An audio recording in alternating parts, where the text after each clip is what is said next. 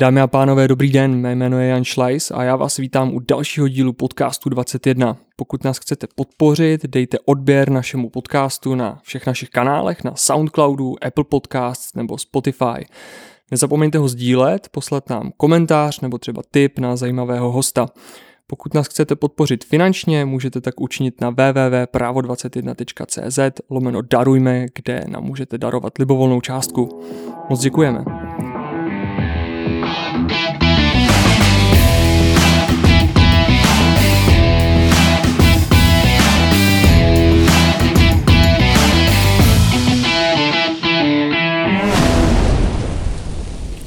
Mým dalším hostem je Josef Baxa, bývalý předseda a současný soudce Nejvyššího správního soudu. Dobrý den, pane doktore, vítejte. Dobrý den, děkuji za pozvání. Já jsem četl, že vaše maminka pracovala v JZD a tatínek byl voják. Co vás přivedlo na dráhu právníka, na tuhle kariéru? no, dobrá otázka. Já jsem eh, opravdu neměl žádné rodinné vzory, eh, nepocházím z žádné právnické dynastie. Eh, vyrůstal jsem na venkově a otec, přestože byl voják, tak to byl takový prostě obyčejný člověk ze selské rodiny, který někdy po válce pak podlehl tomu kouzlu prostě budování nové, nové republiky a a nastoupil do armády. Té armádě zůstal vlastně celý život. Eh, určitě se nepodobal eh, žádné té postavičce z Černých baronů nebo z jiných, jiných filmů. Byl to prostě úředník a velmi slušný, velmi slušný člověk, slušný a skromný člověk. A maminka vlastně byla dcerou v té vesnici největšího nebo druhého největšího sedláka Eh, takže její plány, eh, co v životě dělat, samozřejmě se velmi skřížily s, s těmi tehdejšími představiteli režimu a, a ona jako jediná dcera toho sedláka, tak v podstatě eh, vím, že ji nutili, nebo jejího otce, mého dědečka nutili, aby, aby ji nechal vyučit zedničkou a on na ně vzal byč a vyhnal je ze dvora a řekl, že, že si maminku nechá doma a, že ji uživí. No. A takže potom ten osud byl jiný a vlastně pak pracovala, pracovala zemědělství celý, celý další život. Ale eh, eh, abych neutekl úplně z té otázky, tím chci jenom naznačit, eh, že ta inklinace k tomu právu možná přes historii, vždycky mě zajímá historie, zejména novodobá historie, historie 20. století a tam jsem měl pocit, že se odehrávalo mnoho různých konfliktů, situací, kde nějak ti právníci byli přitom a hm, tak nějak prostě jsem pak začal inklinovat eh, k přemýšlení o pravidlech, eh, o řádu, o institucích, no až z toho nějak ta práva Eh, se zrodila, ačkoliv se to může zdát z dnešního pohledu takové trošku jako tragikomické, protože vlastně práva jsem studoval v době normalizace na přelomu 70. a 80. let a ta práva tehdy byla všechno jiné, než to, co jsem právě vyjmenoval. Ale říkal jsem si, že to bude nějaký univerzální Eh, vstup prostě do jakési úrovně vzdělanosti a že už bude pak jenom na mě, eh, kudy půjdu dál. Prostě nebyl jsem vyhraněný. Jestli jsem byl vyhraněný, tak to bylo, tak to bylo mnohem dříve. Eh, chtěl jsem být chemikem a díky tomu, že jsem měl skvělý vzor jako profesora už na základní škole, který opravdu mě velmi inspiroval. Byl to takový ten prostě starý profesor, Eh, renesančního typu, který uměl od latiny eh, eh, latiny přes historii, přírodovědu, fyziku, chemii až po hudební výchovu, prostě všechno možné. A tak ten mě přivedl k té chemii, no, ale pak jsem přešel na střední školu a ten profesor zůstal někde v dálce a po něm je to, pak zase jsem měl jiné učitele a to mě nějak od toho odvedlo. No. Tak mm-hmm. to byla taková jenom asi kratší epizoda, ale, ale asi jsem to myslel v těch 15 letech vážně. No. Nedošlo na to. Když jste mluvil o tom studiu a té normalizaci, tak eh, jak na to studium vzpomínáte a cítil jste třeba ještě dozvuky nějakých těch eh, čistek na té fakultě, nebo to už bylo pryč? Ne, ne, nebylo to pryč. Bylo to tam, to tam pořád vyselo vzduchu. Popravdě to studium za moc nestálo.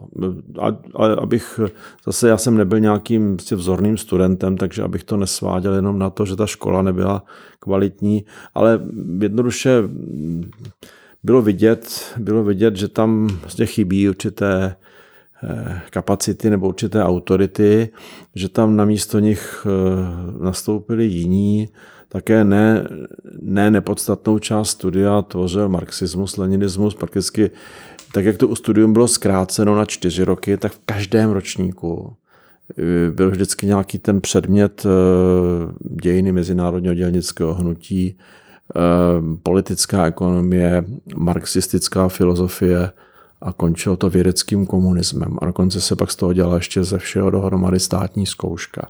Jo, takže to jenom ta proporce těchto těch nesmyslů byla tak velká, ještě s přihlednutím k tomu, že to studium bylo zkráceno na čtyři roky, že pak se nabízí opravdu vážná otázka, co, co, co bylo to ostatní a, a musím popravdě říci, Eh, že z té školy, že bych jako z toho nějak žil a že by mi to dalo ty pevné základy do dalšího právnického života, tak to, to určitě ne. Ale zase na druhé straně, jako prostě kluk z, z venkova, Eh, prostě ocitnout se v Praze mezi zajímavými lidmi mm, bylo, bylo pro mě velice inspirující. Ty informace, které člověk chtěl, i nějaké třeba knihy, které nebyly zrovna k mání a byly někde v, třeba v samizdatu, tak se tam dali lépe sehnat než, než doma. A takže mm, samozřejmě bylo to, bylo to i velmi inspirující a zase mi to nějakým způsobem něco, něco otevřelo, nějak oči mi to otevřelo a nutilo mi to asi k nějakému jinému přemýšlení. Také, jsme tam, také jsem tam třeba potkal takové ty odstavené učitele, za, za všechny bych jmenoval nedávno zesnulého profesora Oto Novotného, což byl pro mimořádný, eh, mimořádný učitel a vědec z oboru trestního práva, který mm, eh, vlastně na konci 60. let eh, napsal takovou úplně nadčasovou publikaci o trestu a vězeňství. Skutečně člověk velmi kultivovaný, vzdělaný, no ale prostě byl odstaven do, někam do knihovny, nesměl ani vést nějaké sebevenčí semináře ze studenty, nesměl zkoušet, nesměl přednášet, takže jsem ho tam viděl, jak se tam, tam prostě šourá šourá někde po chodbách do Menzy, kde si stál poctivě ve frontě mezi studenty na oběd. A říkal jsem si, právě byl v nejlepších letech, co všechno vlastně on mohl ještě napsat, vybádat, kolik, kolik studentů mohl ovlivnit. Ta přetržka zásadní, těch 20 let, jistě pak po revoluci byl jmenován pak profesorem, pak učil, byl vedoucím katedry, to všechno ano, ale přece jenom těch 20 let důležitých eh, nebylo a byla to opravdu velká, velká škoda. No. Takže byly tam i různé, byly tam i různé takovéhle, takovéhle poznatky. No, ta škola byla zaplevelena všelijakými učiteli, eh, kteří pocházeli přímo třeba z ústředního výboru KSČ mm-hmm. a přesto se tvářili, eh, tvářili jako, jako akademici, například třeba moje vedoucí učitelka skupiny byla eh, dcera eh, tehdejšího předsedy vlády Lubomíra Štrougala, Eva Štrougalová, no a tak dále. No, prostě nemá smysl asi, nemá smysl jít až do takových detailů, hmm. ale ta škola opravdu na mě jako ne, ne, nezanechala nějaký příliš velký, velký vliv. Ale znovu říkám, nechci, aby to sklouzlo nějaké laciné, laciné kritiky. To, byla taková, to byl takový ten všeobecný marasmus, který asi provázel eh, tu společnost v celku, ať se vezme kterákoliv instituce. Méně to bylo možná zřetelné na nějakých technických eh, nebo přírodovědných eh, školách, ale tyhle humanitní obory, tam ty čistky jistě byly, byly zásadní. Mm-hmm. Když jste říkal, že ta škola pro vás nebyla formující v tom smyslu, že byste z toho žil v dalších letech, tak eh, co tedy bylo? Co vás formovalo? Já jsem se stal eh, vlastně po té škole klasický, klasická posloupnost, eh, vojna, roční vojna a pak tedy to justiční čekatelství a soudcování. Nejprve nejprve na okresním soudu Plzeň město, byl jsem trestním soudcem, potom u krajského soudu v Plzni. To všechno, řekněme, do, do revoluce, do roku 1990. Eh, co bylo formující? No, myslím si, že, myslím si, že formující pro mě byly některé věci i ještě do, do, té, do toho jaksi zvratu, do listopadu, protože ten soud tehdy, mm, na kterém jsem pracoval, byl takový spíš větší nebo středně velký soud i v rámci celé justice, takže tam, když se člověk rozhlédl, eh, tak vlastně tam viděl eh, příslušníky všech generací. Jo, to ve srovnání s dneškem tak tam jste opravdu se rozhlédl a mohl jste se identifikovat se svými třeba vrstevníky, pak tam byla nějaká střední generace a pak tam byli takoví ti v úvozovkách staří matadoři nebo ještěři. A, a, takže jste viděl dobré i špatné vzory. A mohl jste si vybírat a e, některé napodobovat a, a některé prostě si pamatovat, že takhle nikdy ne. No, tak e, to myslím, že mi částečně sformovalo. Potom ještě jedna věc byla taková, je to spíš kuriozita. Když jsem se připravoval na justiční zkoušky, eh, tak my jsme tehdy dostali také trochu volna, a nebo ne úplně, eh, ale že jsme nemuseli dělat běžnou práci, ale zavřeli nás do nějaké místnosti, eh, do, ze které byl takový průchod do soudní spisovny. A já jsem byl zvědavý a v té soudní spisovně jsem vlastně poprvé se dostal, viděl jsem a do rukou jsem bral staré soudní spisy mm-hmm. ze 40. a z 50. let, které v té spisovně krajského soudu byly prostě proto, že byly připojeny e, k rehabilitačním spisům v, té první, v tom prvním pokusu o soudní rehabilitaci který se odehrával v letech 1968 až 1970. Takže tam byly spisy státního soudu a krajského soudu a prostě ty, opravdu ty politické procesy, které v těch západních Čechách, jako a že jich nebylo málo. A tam, tam, tam mě to opravdu hodně otevřelo. Hodně otevřelo oči a to bylo, znovu připomínám, to bylo v eh, roce třeba 84. 84, mm-hmm. když jsem se učil na justiční zkoušky. A teď, když bych trošku jako udělal střih, v roce 1990 to už jsem byl soudcem krajského soudu a vlastně jeho, jeho místo předsedou pro trestní věci. Tehdy byl přijat eh, zákon o soudní rehabilitaci a naším úkolem bylo tyhle rehabilitace vlastně udělat, rehabilitovat ty nespravedlivě, nespravedlivě odsouzené eh, lidi z 50. a dalších let. Takže pak jsem se k těm spisům dostal už regulárně. Mnohé z nich jsem samozřejmě ještě i po těch letech poznal, ale nejenom ke spisům. Pak jsem vlastně se dostal i k těm živým lidem, k těm starým dědečkům a babičkám, s nimiž jsme jako jednali a eh, o jejich rehabilitaci jsme rozhodovali. A to si myslím, že mě jako soudcovsky velmi sformovalo. Že od té doby eh, vím, že prostě nemůže platit jenom, co je ve spisu, to je na světě Eh, že ty spisy, jako když by člověk neznal tu realitu, tak ty spisy vám vlastně vytvořily úplně pokroucený obraz té skutečnosti. Takže to byla, to, to mě, ty rehabilitace mě myslím hodně soudcovsky sformovaly. O vás je známo, že jste základem vlastně trestní soudce, o tom jste i mluvil. Eh, známou informací taky je, že jste pracoval jako náměstek ministra spravedlnosti Otakara Motejla Mm, jak vzpomínáte na svůj čas na ministerstvu? No, eh, určitě ne ve zlém. Naopak možná zase, že to bylo takové to druhé formování. Právě můj eh, jaksi vzácný čas, který jsem strávil po boku Takara Motejla, eh, on byl, ono zase s odstupem času, je třeba říct si vlastně, Eh, vlastně už 11 let, teď 9. května bylo výročí jeho úmrtí, eh, eh,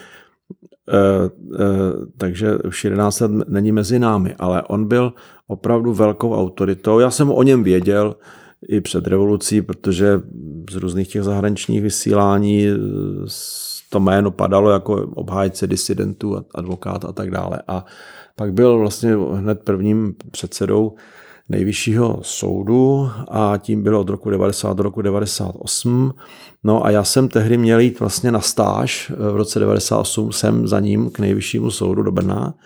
No, což se stalo, opravdu jsem byl dočasně přidělen, až na to, že on se v zápětí vlastně rezignoval a stal se ministrem spravedlnosti. A že jsme se trochu, trochu jsme se znali, já jsem si ho nesmírně vážil, protože opravdu možná až s odstupem času se ještě jaksi docení, co všechno on v těch prvních, v těch jako syrových letech po roce 90, co udělal pro zakotvení skutečně nezávislé justice. To opravdu, to, to, to, co dneska vidíme jako, no myslíme si, že to je samozřejmost, že to bylo od jak živá, že to jinak být ani nemůže, tak to, to je hrubý omyl. No mm-hmm. a takže když on měl On mě požádal, vlastně, že chce z justicí něco udělat a abych mu s tím šel pomoci, tak pro mě to samozřejmě bylo naprosto nečekané. Já jsem absolutně jsem se, já jsem opravdu chtěl být soudcem tady třeba na, na nejvyšším soudu, ale, ale směrem do exekutivy jsem absolutně neuvažoval. No, ale prostě jsem na to kývl a, a zase neměl jsem v životě možná tolik štěstí na šéfy nebo na učitele, čest výjimkám, ale on byl jako mého otce zhruba a on mě opravdu sformoval bych řekl, už jako doživotně, no, že, jsem, že jsem mohl těch pár let být, být po jeho boku a pomáhat mu a prostě vnímat tu jeho e, moudrost, ten charakter e, prostě a, a tak dále, to, co všechno o něm, o něm víme. Tak ta zkušenost byla dobrá, protože e, já jsem člověk, myslím, dost kritický, a myslím, že se ani nebojím jako kriticky říci něco nahlas i do vlastních řád, jak se říká. A e, tehdy vlastně, když jsem se ocitl na tom ministerstvu, tak jsem najednou justici viděl, byl jsem zase, je to, byl jsem stále soudcem, byl jsem, jenom jsem nesoudil, byl jsem dočasně přidělen k ministerstvu, to ještě bylo v těch časech nevinnosti, kdy to kdy to ne, nebylo, eh, nebylo jaksi označeno za nes, ústavně nesouladné, to přišlo až, až později. Eh, a myslím si, že to správně přišlo z, jaksi z úst ústavního soudu, nicméně abych se k tomu vrátil. Eh, takže jsem, takže jsem prostě, přestože jsem byl stále soudcem, tak jsem viděl tu justici najednou zvenku, z jiné perspektivy a taky jsem poznal, taky jsem poznal tu exekutivní eh, jaksi rovinu vládnutí, tu kuchyni legislativní a další. Eh, byly to, přestože to bylo, zase bylo to v časech opoziční smlouvy, já jsem tam byl v letech 1998 až 2002, Nicméně eh, vláda eh, tehdejšího premiéra Miloše Zemana byla jednobarevná, byla sociálně demokratická a Otakar Motejl byl jediným nestraníkem v té vládě. Mm-hmm. A také na to ministerstvo spravedlnosti nebyl jediný, byť nějaký poslední poradce, nebo nevím, který by tam měl jako na starosti jakési stranické záležitosti. Tam se opravdu politika nepěstovala. A i ten Motejl přistupoval k těm věcem, podívejte, já jsem tady nějakou, mám tady nějakou celoživotní zkušenost advokáta, soudce, předsedy nejvyššího soudu, tak chcete něco, abychom udělali s justicí, tak podle těch vlastně nej, jaksi nej, nej, nejlepších našich zkušeností to zkusíme a, a nemá to absolutně žádnou politickou barvu nebo nějaké motivace a tak podobně. Mimochodem i díky tomu, že takovýhle přístup zvolil a my okolo něj také, tak eh, bylo jasné, že dříve nebo později jako narazí a skončí, což se stalo bohužel už za mm-hmm. dva mhm. roky v roce 2000. No. Ale eh, jo, najednou na, na, na jsem, já jsem zjistil, jak se, jak se tvoří legislativa, jak se, jak se tvoří rozhodnutí v exekutivě. Najednou eh, zase, jako byl jsem stále trestní soudce. Trestní soudci, proč to neříct, jsou trochu, bych řekl, v očích ostatních třeba kolegů soudců, tak se říká, no to jsou takový ti jednozávitoví, oni mají jenom ten trestní zákonník a trestní řád a nic jiného neumí a tak dále. Možná je na tom něco trochu pravdy, že jsme, jsme, koncentr, byli jsme koncentrováni do toho oboru a, a neviděli jsme, ale tohle mě to vlastně dalo velké periferní velké periferní vidění toho právního řádu v celku, všechny možné souvislosti, vrstvy, roviny. Taky ještě připomenu, že vlastně to byly roky, kdy se, kdy se Česká republika začala vlastně připravovat na vstup do Evropské unie. Mm-hmm. Vlastně ještě ještě nebyl úplně také zralý ten, ten vlastně vstup jaksi do těch mezinárodně právních struktur.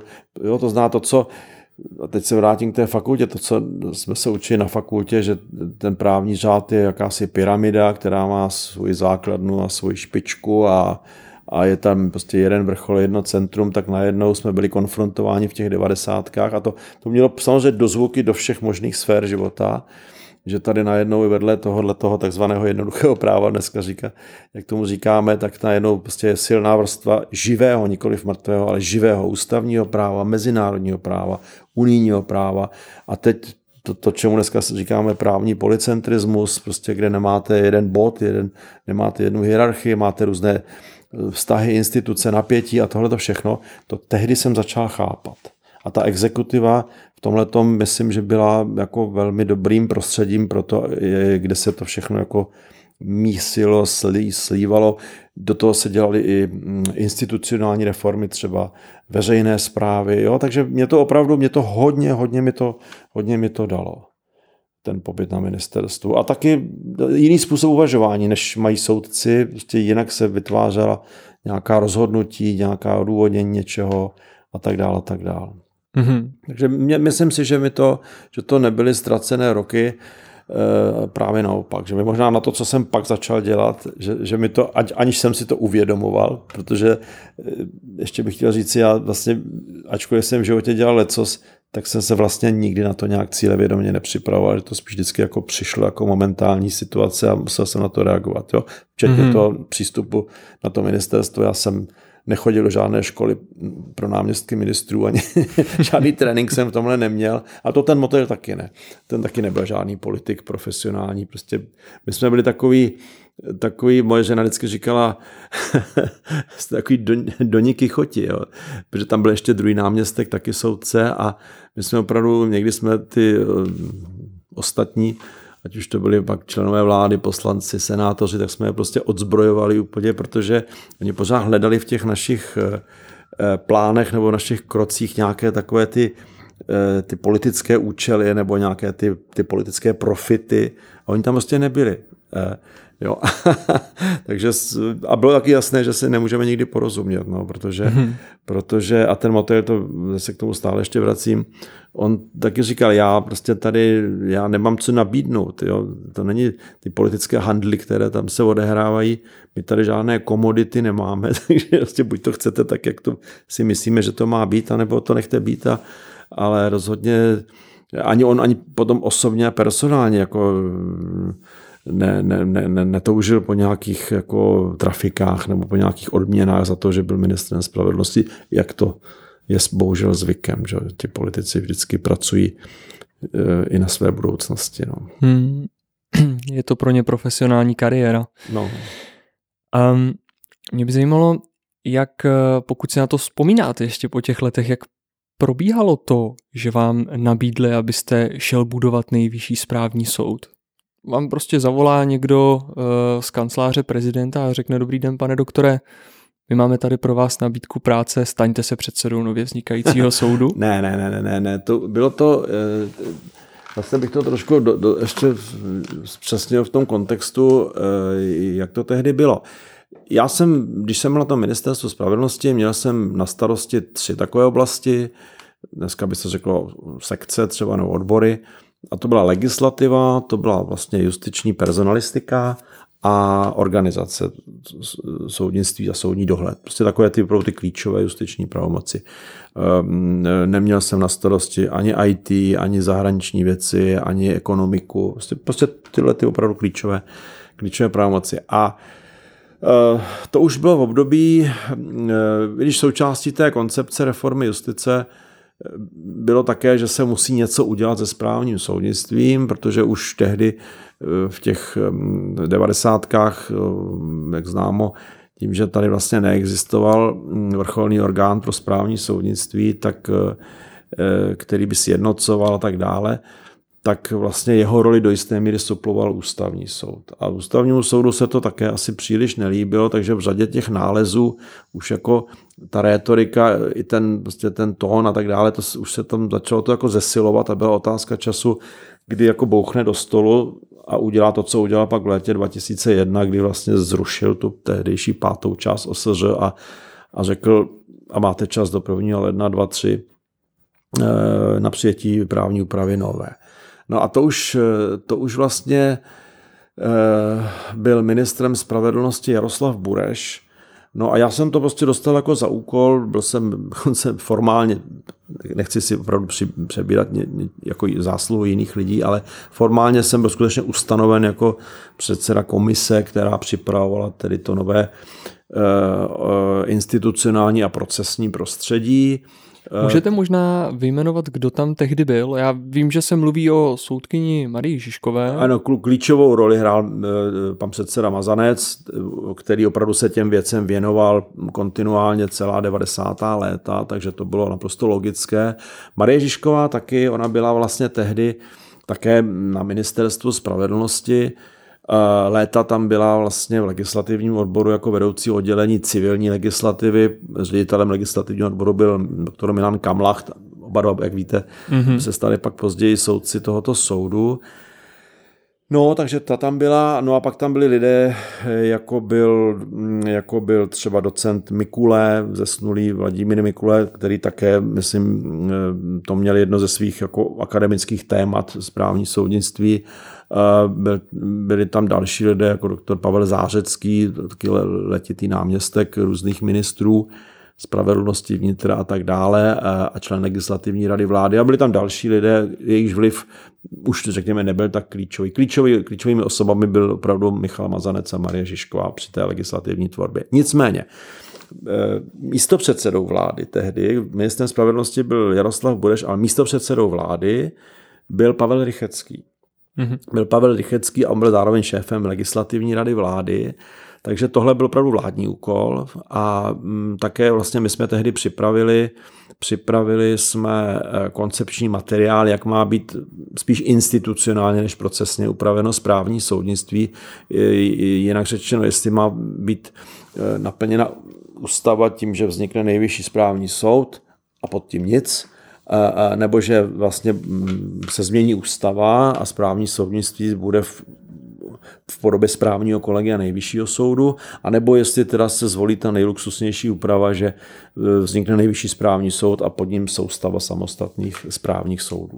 Dali jsme to tehdy jako rozhodovací materiál do obou komor parlamentu, mm, zase ti ani poslanci, ani senátoři tomu se až příliš nevěnovali, takže z toho takhle vznikla nějaká taková ta klasická česká plichta, tedy dnešní uspořádání. No a e,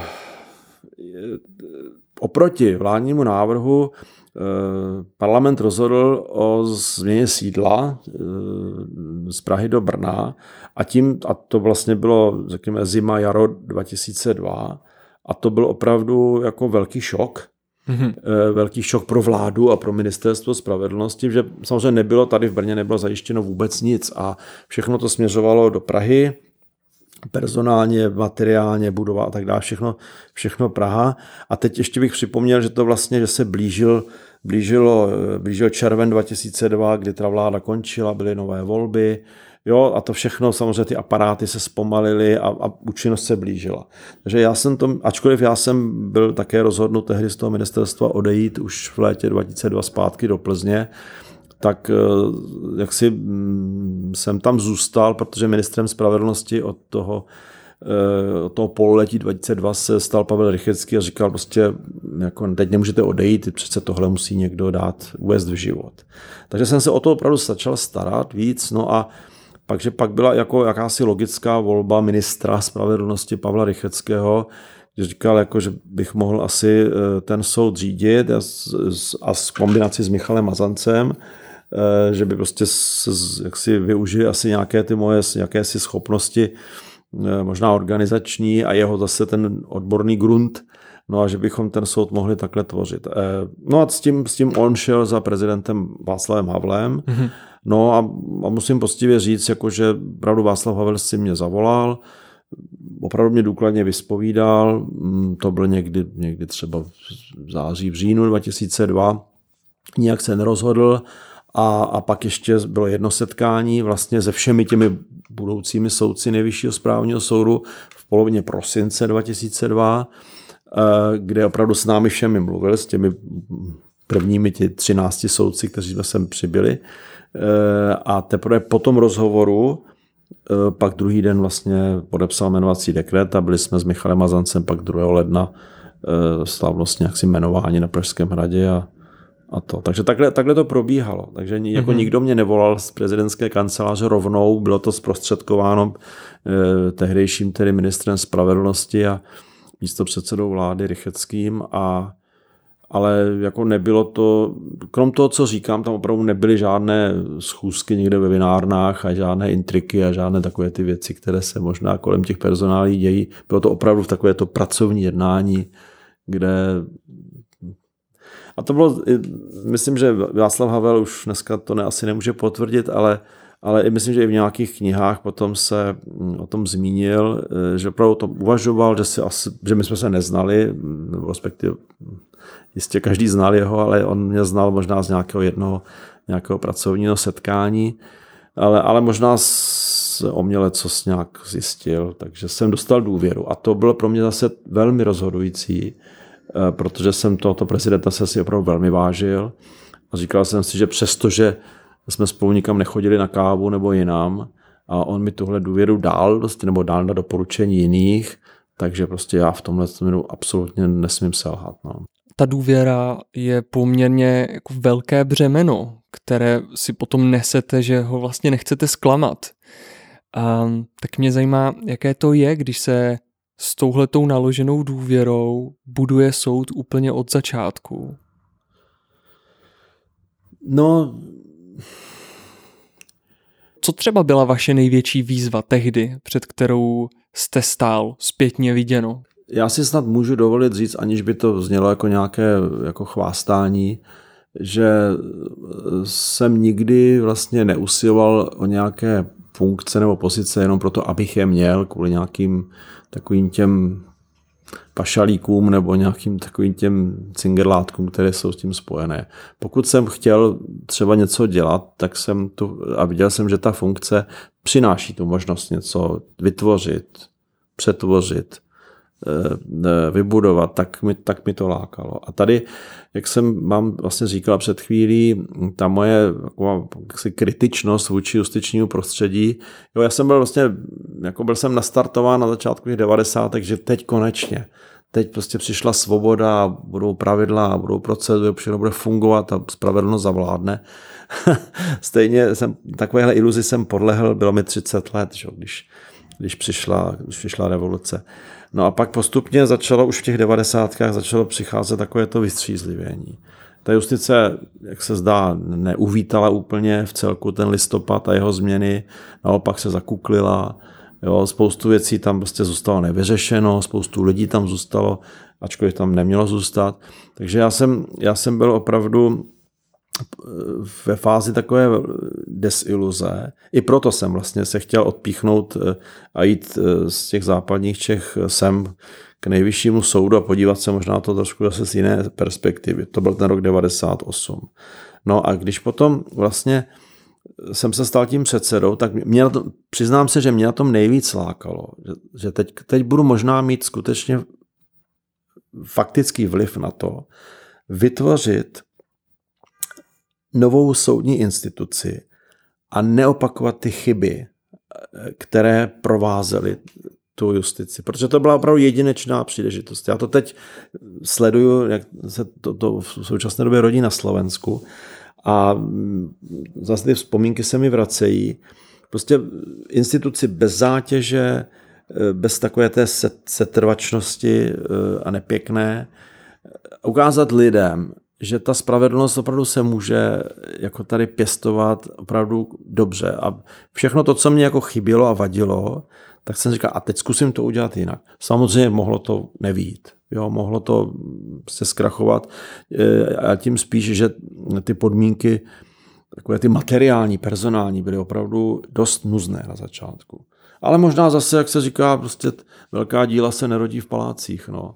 takže, jako, to, takže možná i to zase mě hnalo, eh, hnalo do, do takového toho, prostě, že musíme to vydupat ze země a, a musíme od začátku, a to mě, o to mě opravdu hodně šlo, musíme od začátku získat důvěru v tu instituci, která pochopitelně se nedá nadekretovat žádným zákonem, ale která, která musí vycházet z toho, že ti lidé uvidí konkrétní výsledky, že se nebudeme schovávat za nic a za nikoho, že budeme schopni a ochotni prostě aktivně vysvětlovat ty naše postupy, naše kroky, naše rozhodnutí, jo, že, ten, že ten naprosto nesrozumitelný právní a institucionální a procedurální svět, že trochu jako nějak otevřeme, vysvětlíme, eh, že budeme prostě srozumitelní, věrohodní. No, tak s tím jsem do toho šel a podle toho jsem si vybíral, jsem si, no tak teď, promiňte, to, říkám to příliš nějak vlastnicky, ale jsem vybíral pro tuhle instituci e, i lidi, kteří eh, jsem měl pocit, že by mohli sdílet tuhle tu ideu. Mm-hmm.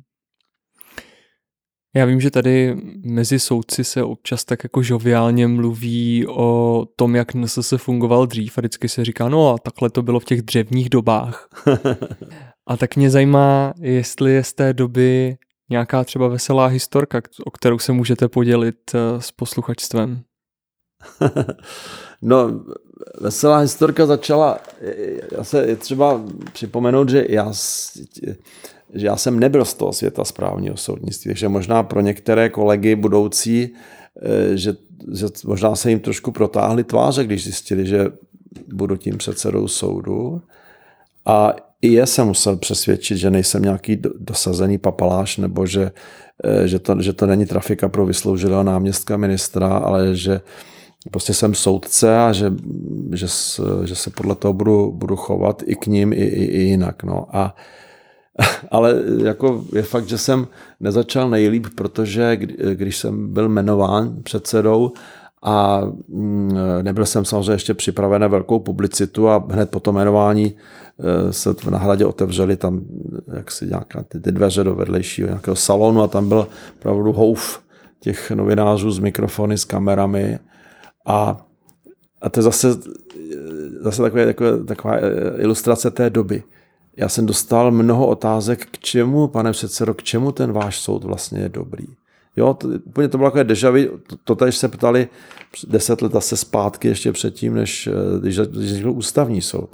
Dneska už by takovou otázku nikdo nepoložil. No nicméně já jsem tehdy v takové té, jak se mi to točila hlava, z, z toho čerstvého jmenování, tak jsem řekl, ano, ten soud je důležitý, protože ode dneška dostávají naši občané svého významného spojence v jejich nekonečném boji s úřady a s byrokracií. No, to vysílali všude a pak eh, výsledek, nebo důsledek toho byl, že, že se nám od začátku už se ukrutně zvedl nápad v takových těch NAčkách, prostě těch lidí, kteří jako psali všude, soudili se všude, domáhali se a nikde nic nedostali. A teď říká, a vznikla nová instituce. A předseda říká, že u nich všechno jako tak, že mě kolegové okamžitě spražili, protože říkají, co jsi to tam vykládal.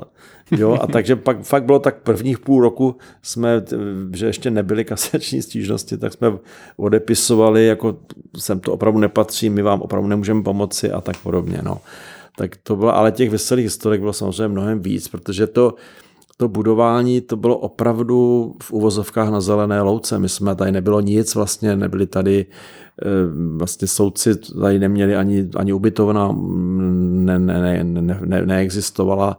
Tady soudci se nějak byli sváženi takovým mikrobusem a my s panem doktorem Mazancem jsme bydleli v hotelu Slávia a vlastně ten aparát soudní byl asi pět lidí a, a vlastně nebylo nic, nebyly absolutně žádné, my jsme nebyli, jediné, co jsme jako, co bylo transformace, že jsme, že jsme přivezli takových skoro 1500 spisů, které vrchní soudy v oba nestačily dokončit a mm-hmm. podle té úpravy přechodné jsme to měli dodělat, dodělat my, takže spisy jsme, eh, a spisy jsme přebírali a já pro mě zase jako pro člověka z, z Plzně Brno bylo tehdy naprosto neznámé teritorium, já jsem tady nikoho vlastně neznal, eh, takže už jenom najít vhodné lidi kolem sebe, nejen, nejenom soudce, ale prostě do toho aparátu soudu.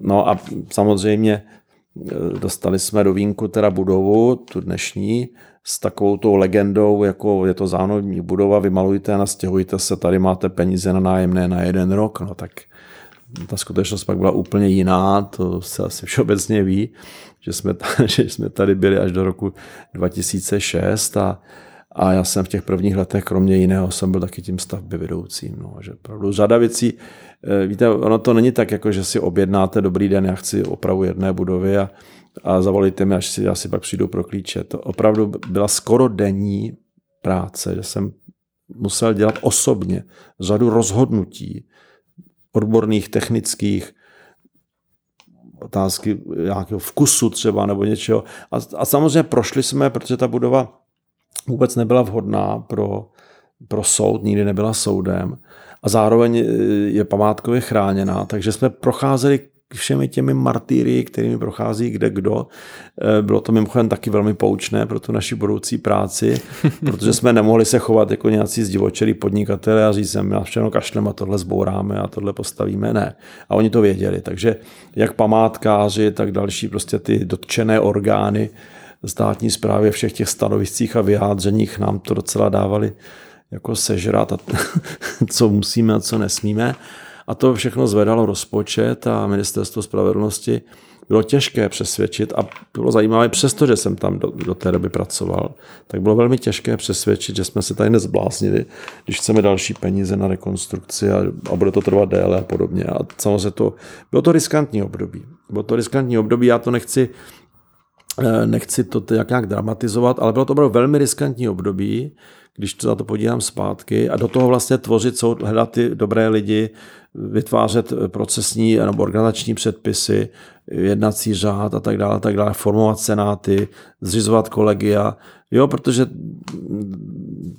jako neměli jsme čas na rozjezd. Mm-hmm. Od, od prvního dne prostě už se muselo rozhodovat. To tam žádné přípravné období nebylo. No, takže, ale samozřejmě díky tomu, že Eh, se mi dařilo získat eh, lidi, kteří byli ochotni do tohohle jít. To byl základ toho budoucího úspěchu. Jak jste sehnali ten nesoudcovský aparát? Vy jste říkal, jsem z Plzně, nikoho v Brně neznám. Eh, dnešní předseda doktor Mazanec zase působil na vrchním soudě v Praze do té doby, takže on taky nikoho neznal. Taky nikoho neznal. Takže to jste vypsali inzerát, nově zřízený nejvyšší správní soud hledá no, administrativní pracovníky a bylo nebo jak? No, tak já samozřejmě jsem, znal jsem nějaké lidi třeba na nejvyšším soudu, tak jsem, tak jsem se třeba zeptal, doporučte mě někoho nebo z krajského soudu, takže tak jako po takových, takových kamíncích, kamíncích to šlo, tak vlastně tehdy nebyli ani asistenti. Mm-hmm. Jo? A vlastně, eh, když jsem pak soudcům jako říkal, tak bylo by dobré najít si asistenty. A teď to byli soudci, kteří nikdy předtím s žádnými asistenty nepracovali. Ono teď, já teď, když to říkám nahlas, tak si říkám, že to fakt je pro vás asi pravěk. A, ale, a přitom to není tak, není tak dávno. Ale tehdy byli asistenti pouze na ústavním soudu a možná na, no, na nejvyšším soudu taky byli, myslím, ano, už tam začínali. No. Ale to nebylo obvyklé v justici. A sem přišli soudci, kteří nebyli že, soudci nejvyššího soudu, oni byli z vrchních z krajských soudů, takže ty neměli. A teď, jako my jsme měli takovou úplně, říkám, dneska by to vypadalo jak nějaký sitcom. Když jsme seděli a povídali jsme si, jako k čemu ti asistenti jsou vlastně dobří. Jo? Jestli jako vařit kafe nebo podávat sbírku zákonů nebo jako jít za, rohem, za roh ke Steinhauserovi pro tlačenku nebo na ke svačině. Jo, tak jako ne, a někteří soudci ale to zase byl výraz třeba jejich odpovědnosti. Oni říkali, já to ručím, tak já přece nemůžu toho asistenta nechat to jen tak, aby on něco. No, ale myslím si, že to se velmi rychle, velmi rychle jsme se to nějak v tomhle zorientovali.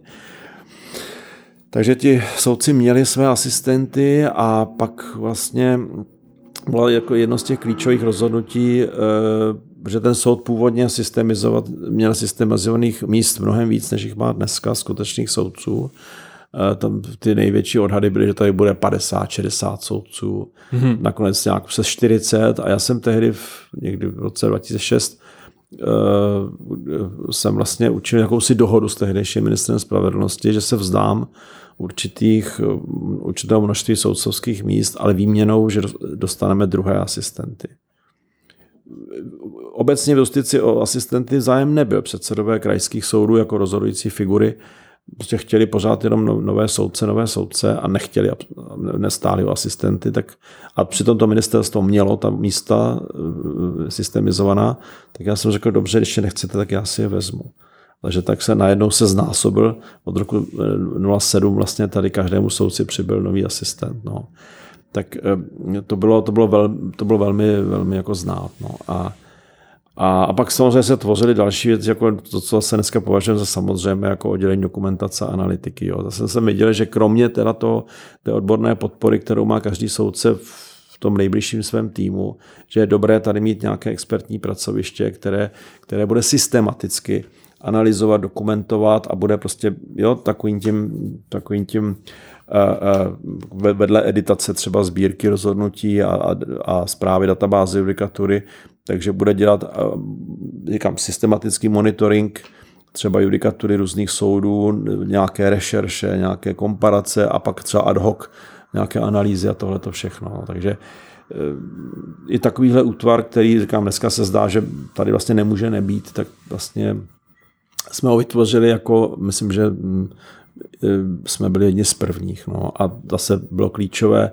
že v čele těch útvarů byli lidé jako Michal Bobek, Aleš Rostočil, Adam Valach. Prostě jo, tak skutečně lidé zase s velkým, s velkým přehledem a s velkou vůdí a energií a takže ty základy tomu jako dali a pak samozřejmě už to pokračovalo, pokračovalo dál, ale je za nimi velký kus práce. No.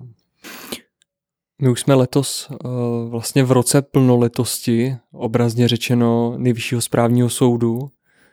V jaké je podle vás kondici?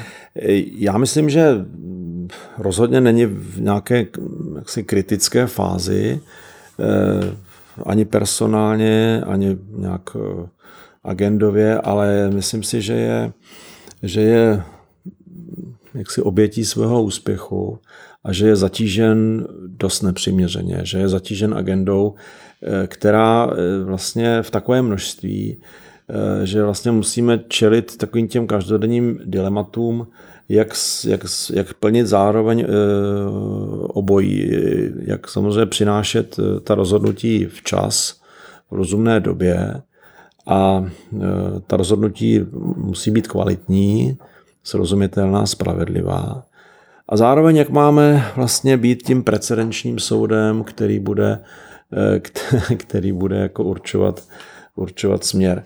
No, a to znamená, že bychom měli opravdu se soustředit na důležité a třeba složité případy. Myslím si, že ten eh, intelektuální potenciál k jejich řešení bez zesporu máme.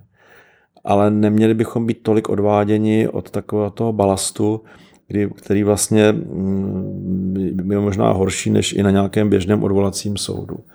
Eh, jo, když to vidím na svém stole, na tu své agendě, tak, eh, tak si myslím, že to je opravdu na to, že to je ta nejdražší justiční mašina, která existuje, prostě nejvyšší soud, tak eh, opravdu řešíme banality často, ale v jejich, jejich takové množství, že nám to ubírá čas, energii a vůbec i koncentraci na, právě na ty případy důležité. No.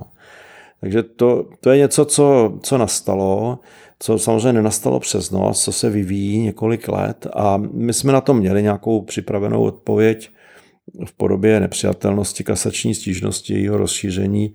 Bohužel od těch mm, vlastně prvních nějakých impulzů legislativních do dneška uplynuly vlastně tři roky a mm, než ten, ten nový, nový rozšířený institut nepřijatelnosti začne opravdu fungovat, tak uplynou, myslím, další roky, protože samozřejmě přechodná ustanovení nám ukládají, abychom ty dosavadní případy všechny projednali ještě podle dosavadní procesní nebo předešlé procesní úpravy. Takže mm, je to, je to samozřejmě dilema, co s tím, eh, co s tím, protože mm, asi nejde dlouhodobě aby ten soud měl takovou výkonnost a jednotlivý soudci, protože to musí projevit, když už ne na kvalitě, tak třeba na, mm, na rozdílné, na vzniknou rozdílné judikatury, protože tak, jak chrlíme, chrlíme ta rozhodnutí v jednotlivých senátech, tak se může stát a stává se, že, jak se říká, levá neví, co dělá pravá. A to, co dřív bylo běžné, že se při té rozumné zátěži i jako mimoprocesně komunikovalo mezi senáty, vědělo se o, o důležitých případech, čekalo se, až jeden senát rozhodne, nebo byly i nějaké takové mezisenátní e, diskuse, tvořily se právní názory, tak to bohužel dneska to zatížení nedovoluje a pak je to, pak, pak i ta autorita soudu klesá, když jaksi není tím sjednocujícím místem. Zbytečně se věci pak posílají do rozšířeného senátu a tak dále a tak dále. No. To na jedné, takže já si myslím, že s tímhle se musí něco, něco dělat. Nemám na to jednoduchý recept, on taky není jeden, ten recept. Ta nepřijatelnost si myslím, že je, já jsem to jak si nazýval, jako první pomocí, e, možná nějaká nová procesní úprava nového soudního řádu správního nebo nějaké koncepční velké novely, že přinese i nějaká jiná ještě procesní řešení. Vedle toho si myslím, že je velmi důležité, aby, abychom pečovali o naše jaksi odborné a informační zázemí, aby, e, abychom prostě v těch dneska už stovkách tisíc eh, textů eh, se prostě dobře orientovali a uměli rychle vyhledat relevantní informace. Také jistě ten informační systém, eh, nejenom vyhledávač judikatury, ale i nějaké třeba propojení informačních systémů našeho a, a správních úseků krajských soudů by také hodně pomohlo. Myslím si, že nějaké drobné personální doplnění třeba o kategorii vyšších soudních úředníků pro úplně jednoduché takové ty rutinní procesní úkony v rámci každé, třeba v rámci každého senátu, že by zase mohli vytvořit prostor pro lepší dělbu činností uvnitř toho soudního oddělení mezi soudci, asistenty a kanceláří, eh, že tenhle ten prvek by tam, myslím, že mohl, mohl řadu věcí jako zefektivnit a zrychlit. No rozhodně jsem, nejsem příznivcem zvyšování počtu soudců tohoto soudu. Mm-hmm. Myslím si, že ten soud má zůstat v těchto štíhlých rozměrech z, z více důvodů. E, ono, našli bychom řadu příkladů, že zvýšíte počet lékařů, ale určitě se jako zdravotní stav nezlepší, akorát se začne čerpat více zdravotní péče a tak dále. To jsou takové banální příklady, ale opravdu když ten soud bude mít potom 35 až 40, já nevím kolik soudců, no tak zase do sebe nasaje mnohem víc agendy, bude ještě složitější sjednocování, eh, bude se devalovat vlastně hodnota každého rozsudku, každého soudce. Já si myslím, že ty nejvyšší soudy opravdu mají plnit tu roli, ve které jsou nenahraditelné, to znamená tu precedenční sjednocovací roli a ve případě správního soudnictví nejenom dovnitř justice, ale i směrem k veřejné správě, tak, eh, tak prostě musí, musí zůstat tak, aby, eh, aby, eh, aby to prostě, aby, byli ten, aby ten soud byl jako, aby měl jedna, jedna ústa, jak se říká. No. A všechny ty vnitřní mechanismy k tomu musí být nastaveny, aby ta ústa promluvila co nejdříve a, mm-hmm. a bylo jasno. No. No, na druhé straně je, myslím, velkým, velkým eh, pozitivním efektem, že ačkoliv to není, nebyl náš nějaký jako úkol, ale eh, že jsme vlastně přispěli i ke zkvalitnění eh, personálu celého správního soudnictví tím, že jsme tady vlastně se tady tím soudem prochází velké množství mladých právníků, asistentů, což byla se jedna z takových těch strategických úvah, nebrat si jako asistenty nějaké vysloužilé kolegy důchodce, ale naopak prostě orientovat se na mladé právníky eh, a vlastně dát jim tu příležitost jejich prvního třeba nebo druhého pracovního místa s jakousi perspektivou, že pak, a to se opravdu, to se, to se stalo, to se děje a a vlastně už v těch talárech je, možná, teď nám přesná čísla, určitě víc než 50 našich bývalých eh, asistentů a je to na těch krajských soudech vidět. To znamená, krajské soudy jsou dneska mnohem jako kvalitnější, efektivnější, což jistě jsme spojené nádoby, to pak přináší přináší více práce i pro nás, ale, ale zase si myslím, že ta kvalita půjde dál a čím budou vlastně přesvědčivější ta rozhodnutí krajských soudů, tak tím možná i méně budou ty jejich, ta jejich rozhodnutí napadána kasační stížnosti a že my se potom budeme soustředovat na ty důležité při, případy. No. Není to jednoduché období. Je důležité, aby ten soud, a to myslím, že se stále děje, aby ten soud byl pořád doplňován kvalitními soudci, abychom se nebáli eh, orientovat se na lidi z praxe, ne, nehledat jenom mezi kariérními soudci, a, a abychom je dokázali dobře jako začlenovat, abychom se nebáli tím soudem čas od času trošku zatřást a třeba i přeuspořádat složení jednotlivých senátů, aby prostě jsme pořád bali o to, aby ten soud byl vyrovnaný ve všech článcích, aby tady nebyly nějaké elitní a senáty a se naopak nějaké ještě jiné a aby tady nenastal takový ten efekt, jak se o tom občas mluví, jako spokojené rodinky, kde prostě převládne rutina a taková slepá, slepá, slepá důvěra. To všechno prostě je třeba pořád na to, na to myslet, ale eh, Znovu říkám, eh, nemám obavu eh, o budoucnost toho soudu. Je tady silná generace 40+, plus, to je vlastně jádro soudu. Doufejme, že Doufejme, že někteří dobří holuby se třeba i vrátí zpátky po nějakém tom angažmá v jiných, u jiných soudů. A tak eh, si myslím, že ten soud, eh, eh, přestože je zatížen, přestože ho občas možná bolí záda, tak si myslím, že pořád jako plní tu svoji roli a jde tím směrem, který, jako, který kdysi nastoupil.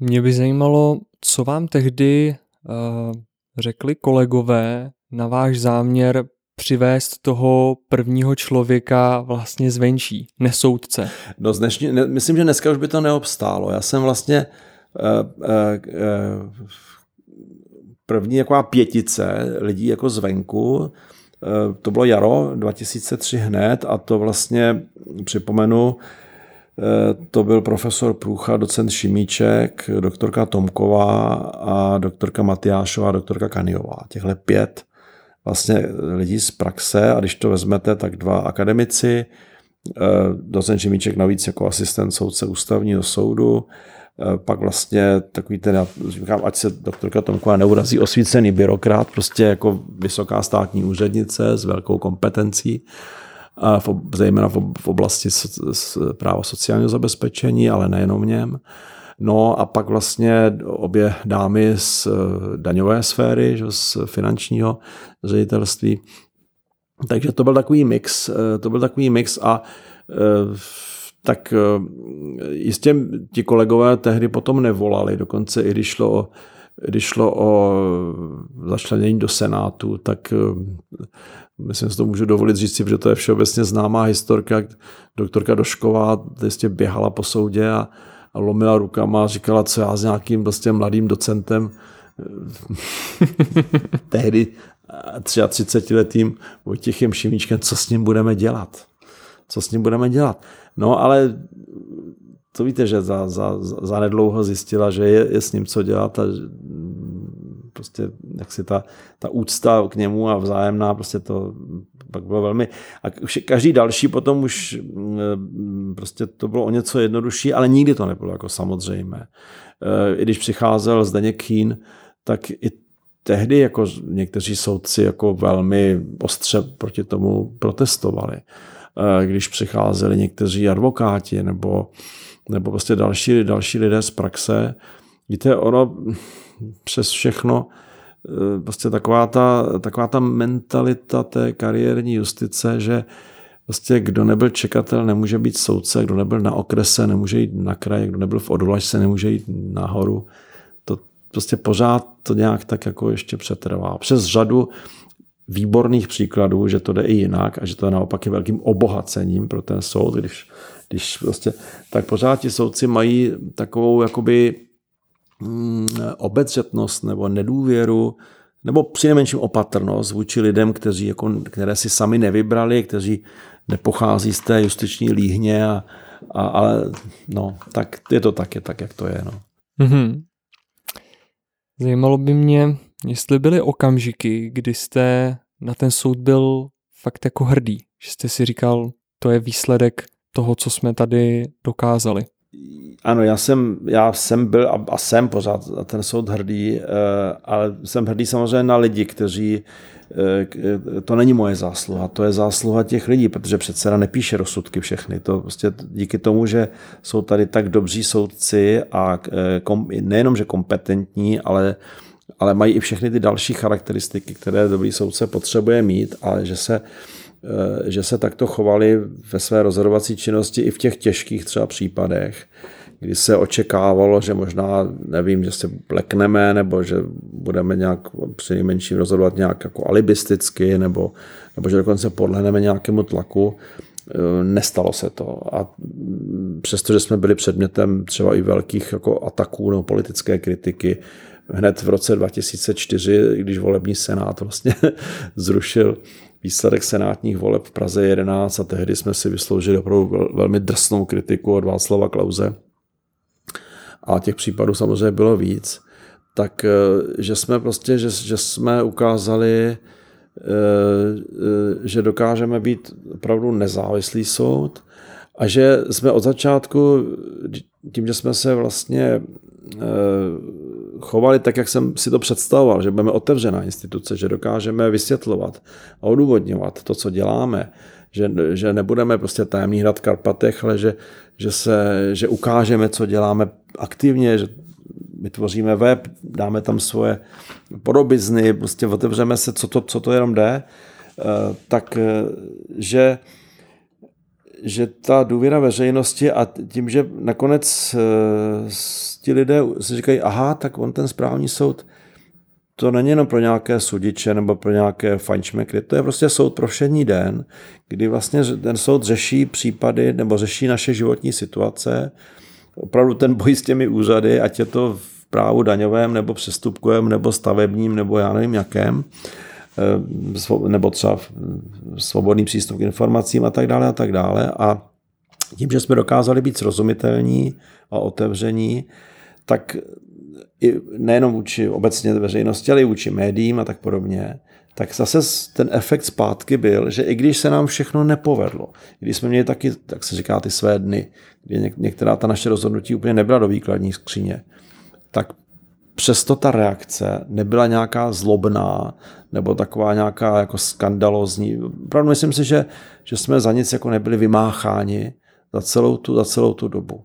Ale to je právě díky tomu, že jsme opravdu si uvědomovali, že tu důvěru, že, ta, že prostě ty soudy žijí a, a umírají s důvěrou, když ji nemají, tak jsou zbytečné. A, e, takže ne, že bychom se nějak jako lacině nebo e, jen tak jako účilově nebo exhibičně jako někde se předváděli, o, o to vůbec nešlo. Za nás prostě měli, měla mluvit ta rozhodnutí a, a, a jejich prostě to, to, jejich, to, jejich, jako, to jejich jednoduché vyznění. No. Mm-hmm. A mhm. postupně byli jsme, a to je jedna věc. A druhá věc, získali jsme postupně i respekt těch, jejichž práci vlastně hodnotíme, kontrolujeme, přeskoumáváme a zasahujeme. To znamená i té veřejné zprávy, i těch silných, mocných rezortů a institucí, jako je vnitro, finance a tak dále. Eh, takže jistě nikdy, nikdy nebudeme miláčky teda veřejné zprávy nebo, nebo politiků, ale prostě respekt máme. Respekt máme, to jsme viděli, že v řadě případů prostě jako skřípali zuby, ale nakonec eh, si změnili ty své metodiky a postupy a, a tak podobně. No. Takže tohle, myslím, to je, to je ta moje hrdost, že jsme to, že v historicky krátkém čase přes všechny ty bolesti a potíže a provizoria, že jsme to, že jsme to dokázali a důkaz o tom je, že jsme pak dostáváme stále více práce, nové agendy, které nám zákon třeba svěřil a nebo i nadále, nadále svěřuje a ani v těch samozřejmě jedna věc je to získat, ale pak to udržet.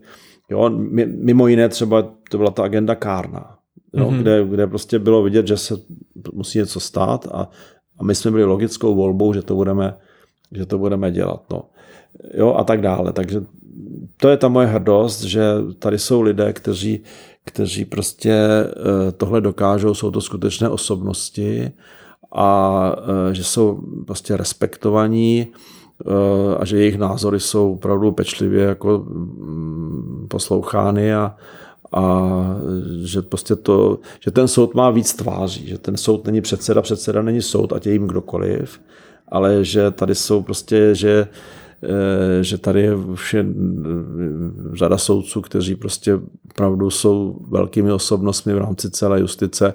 Konec konců důkaz o tom je, že, ten, že náš soudce je soudcem v Lucemburku a, a naši soudci jsou soudci v Hale B, v Joštově ulici, takže to myslím, že je dobré vysvědčení. No. Mm-hmm. A konec konců jeden z bývalých asistentů, Michal Bobek, je, je generálním advokátem je generálním a tak dále. A, a takhle bych mohl pokračovat a to a myslím si, že řada z nich jako na, to, na ten pobyt zde, prostě je to takový ten iniciační rituál v, té, v, té, v tom nástupu té, té kariéře, takže myslím, že na ten jeden řádek v životopisu, že vzpomínají v dobrém, že to někam nastartovalo. No. Já jsem si tak říkal, vy jste byl předsedou 15 let, to je poměrně dlouhá doba. No, skoro 16. No, skoro 16 hmm. a vy jste samozřejmě říkal, že jste to nedělal kvůli těm cinkrlátkům, ale zároveň předseda soudu má poměrně značný jaksi administrativní aparát, prostě uh, jednak zvýšený počet asistentů odborných, ale pak i sekretářky a řidiče. řidiče. Jaké bylo vaše ráno potom, kdy už jste byl vlastně řadový soudce? No, tak především tohle přišlo jako očekávaná událost. Já jsem věděl, deset let jsem věděl, že prostě ten den přijde, tak jsem se na to mohl i mentálně si připravit a ani jsem se s tím netajil, i když se asi očekávalo, že zase přeskočím do nějaké jiné funkce a tak podobně. Já jsem věděl, že to nenastane, ani jsem o to neusiloval a asi myslím, že je známá ta epizoda s prezidentem republiky, který, který tu funkci nějakou nabízel a chtěl za to něco a nedostal to.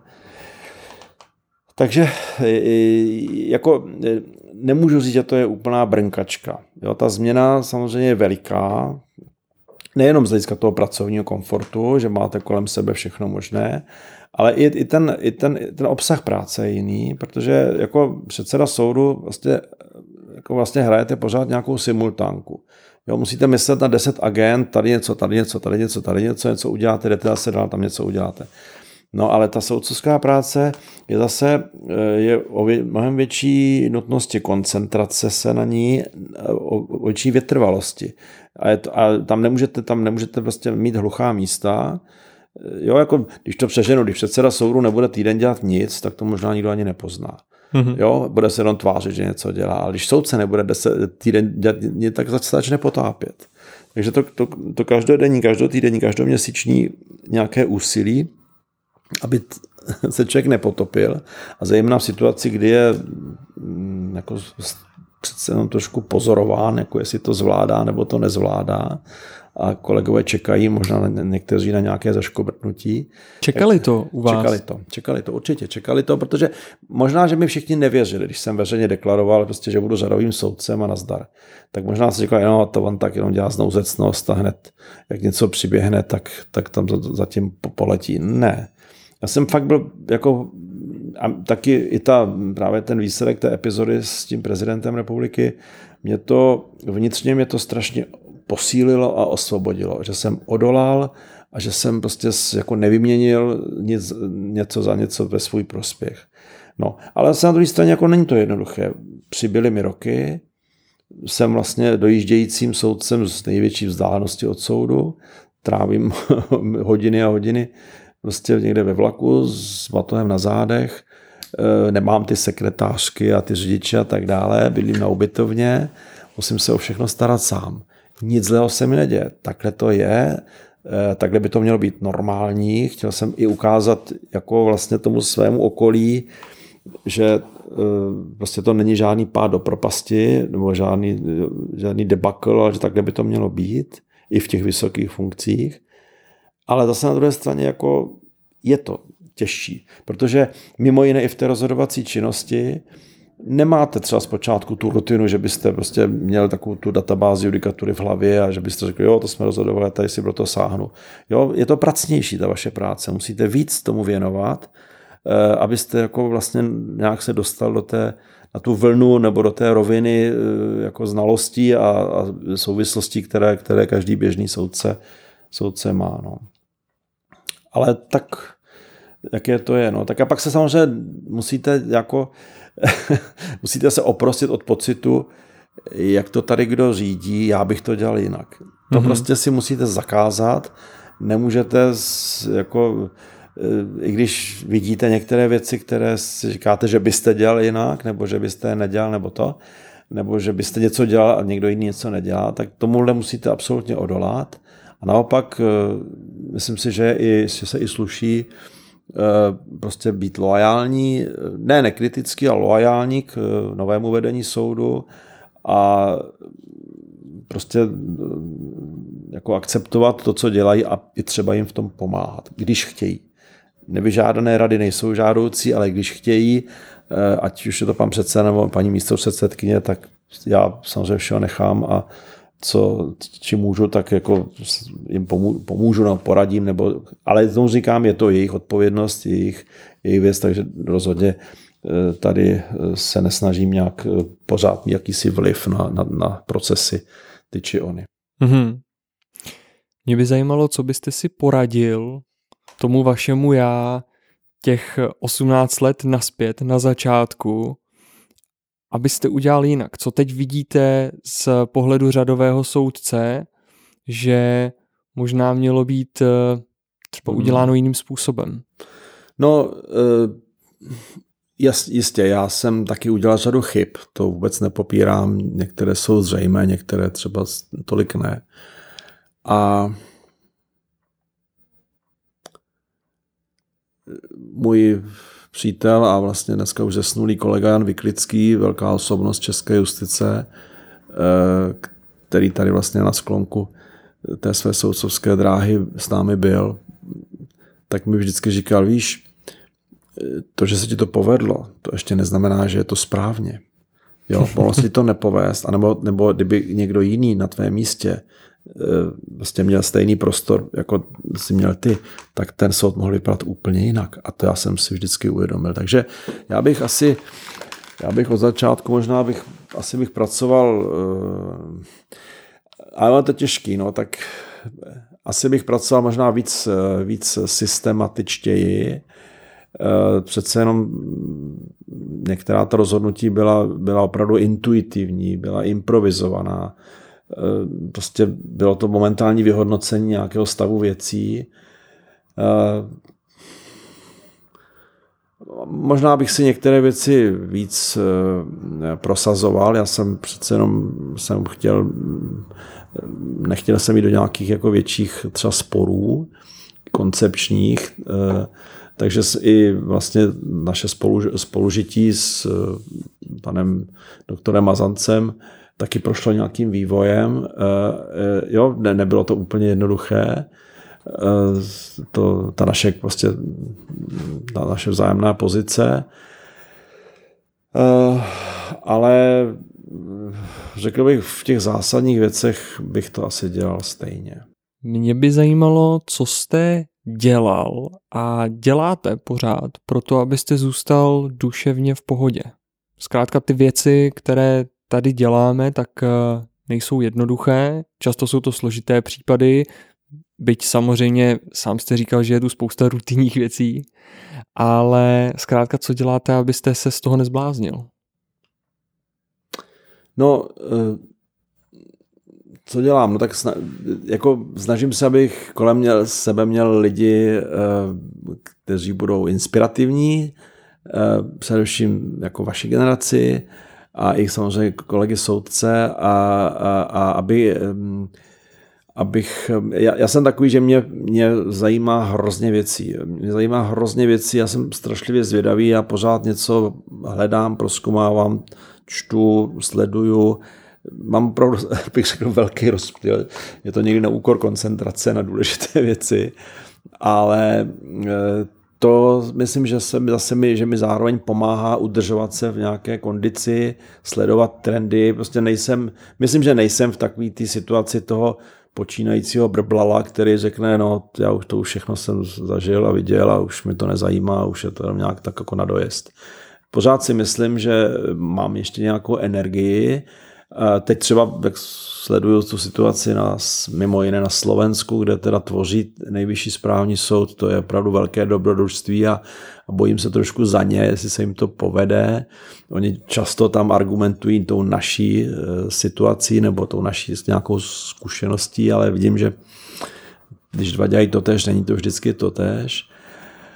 Zajímá mě, zajímají mě poměry v celé obecné justici vůbec ve společnosti. Mm, sleduju jsem člověk, který hodně sleduje veřejné věci, politiku, mm, prostě zprávy mm, doma i, v, doma i ve světě. E, přestože neumím dobře anglicky, tak se učím anglicky v těch, v těch 62 skoro letech a, a chci samozřejmě to dál jako na tom pracovat a tak no, tak to je, to je můj recept na to překonat, překonat nějaké vyhoření, stereotyp, únavu, prostě mm-hmm. pořád něco jako já jsem no. zaslechl tady na chodbách, že chováte čmeláky, je to pravda? no, no jo, tak to není chov, to není jako čmeláci, ano, to je pravda, ale to není jako když chováte včely. O včely se musíte starat, ale čmeláci to jsou vždycky sezónní záležitost, no. Ale je to pravda, no. A co vás k tomu přivedlo? Proč čmelín si pořídit? no, protože já s, my s manželkou máme takovou, jako, takový přístup k životu, že si myslíme, že prostě je, je naše povinnost starat se o prostředí, ve kterém žijeme, z úcty k našim předkům a také vlastně v závazku k našim potomkům. A že jako jistě jsou nějaké důležité nějaké, nějaká důležitá globální rozhodnutí, ale že jako ze vším člověk má začít u sebe. V drobnostech, v maličkostech, v přístupu, prostě jak se chováte ke svému okolí, k prostředí, ke krajině, k přírodě. No a jestli si dokážete třeba i trošku jako ukousnout toho pohodlí a komfortu a prostě udělat nějaká rozhodnutí, eh, která jsou třeba šetrnější, takže eh, do toho prostě patří i tohle. No.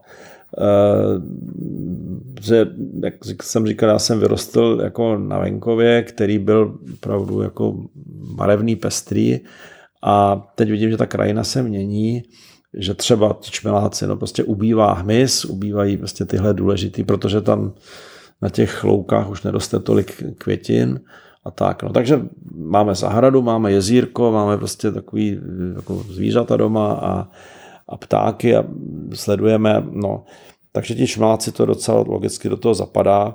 Není to levná záležitost, prostě koupíte si takovou jako rodinku čmeláčí na, na čtvrt roku, než teda vyletí a buď zahynou, nebo prostě někam se skovají a děláte to každý rok už několikátý a a máte radost prostě, když potom tam bzučí a je to taková prostě úplně jako jiná atmosféra. No. Člověk si myslím, že by měl jako s, tu pokoru před přírodou by měl opravdu reálně ukázat a nesnažit se jako nad tím zvítězit a nějak to přetvořit jenom kvůli svýmu nějakému pofidernímu pohodlí. No.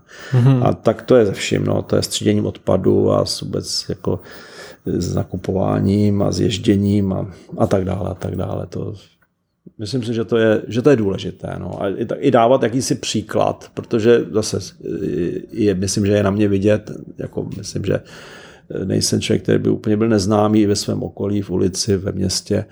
A tak si myslím, že můžu, můžeme třeba dávat i jako rodina jako dobrý příklad, jak se člověk má chovat. No. A může třeba to někoho inspirovat. Mm-hmm. Já souhlasím, že ta veškerá odpovědnost a snaha o péči o životní prostředí začíná u jednotlivců a snažím se tak žít taky, i když nemám zatím čmeláky, ale třeba někdy. Ehm, já bych teď eh, přešel k otázkám od našich posluchačů. Mm-hmm. První otázka je, koho byste rád viděl jako soudce SLP? Ptá se dělník práva.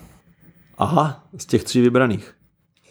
Nebo... Uh, no, z těch tří vybraných, eh, nebo řekněme z těch kandidátů, chápu, že třeba nechcete někoho kompromitovat konkrétním doporučením, ale možná nějaké obecné charakteristiky, koho si umíte představit, že by dobře reprezentoval Českou republiku? Je fakt, že když se podíváme, začnu trošku od lesa, když se podíváme na vlastně druhý eh, mezinárodní soud, tedy soudní dvůr, tak tam máme, myslím, dlouhodobě nejsme tam do počtu. Profesor Malenovský tam určitě zanechal velkou stopu, stejně jako profesorka Pelikánová u tribunálu, ale myslím, že i ti jejich nástupci, jako Jan, Jan Paser a v roli generálního advokáta Michal Bobek, tam už dneska, už jako opravdu ještě jako mladí, mladí eh, tam opravdu nejsou, nebo nejsou přehlédnutelní, bych tak řekl.